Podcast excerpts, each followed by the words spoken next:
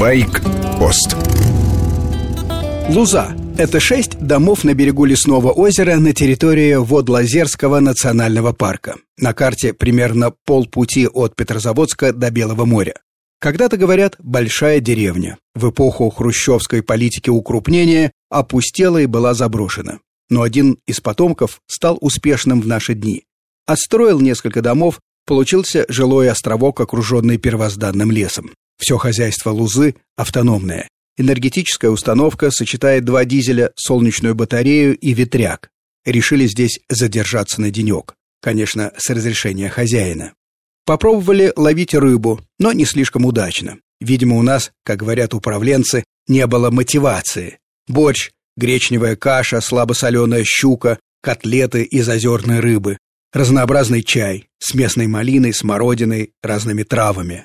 Стол ломился от угощения.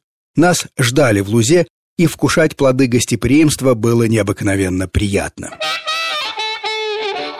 С утра снова в седле снегохода. Главная забота – топливо. В расчете исходили из 30 литров на 100 километров пути. Примерное потребление одной машины. Точно рассчитать расход сложно. Ночами легкий морозец, днем теплее. Меняется и аппетит снегоходов. По укатанной поверхности или льду с небольшим слоем снега машины скользят легко. Глубокий, рыхлый, пушистый снег требует больше энергии. И самое тяжелое – снежная целина в оттепель пока мы в расчеты укладываемся. Следующая дозаправка в Онеге. Это крупный населенный пункт, к нему мы должны прийти по берегу Белого моря. Сопровождает нас на этом участке инспектор Водлазерского национального парка. Знакомимся. Роберт Вячеславович, представляется он. В стране, где в наши дни по отчеству обязательно обращаться разве что к президенту, звучит забавно. Страж природы явно хотел избежать любого понебратства кажемся ему очередной компанией богатых бездельников. У Роберта Вячеславовича старенький Ямаха Викинг, утилитарный двухтактный снегоход Трудяга, спутник егерей и охотоведов. Сзади самодельные сани длиной метра два с половиной. Без всяких шлемов на голове, в простой вязаной шапке и каких-то старых очках он устойчиво идет по озерам километров 60 в час.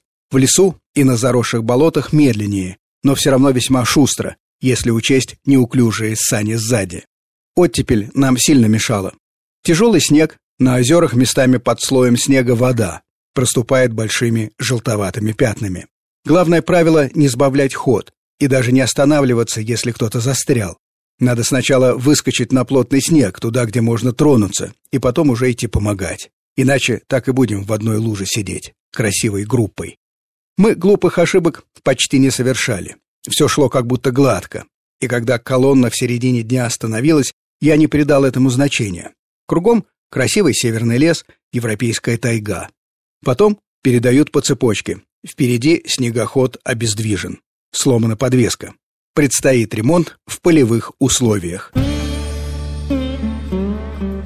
С вами был Фантон Старший я продолжаю путешествие по российскому северу вместе с компанией любителей снегоходов.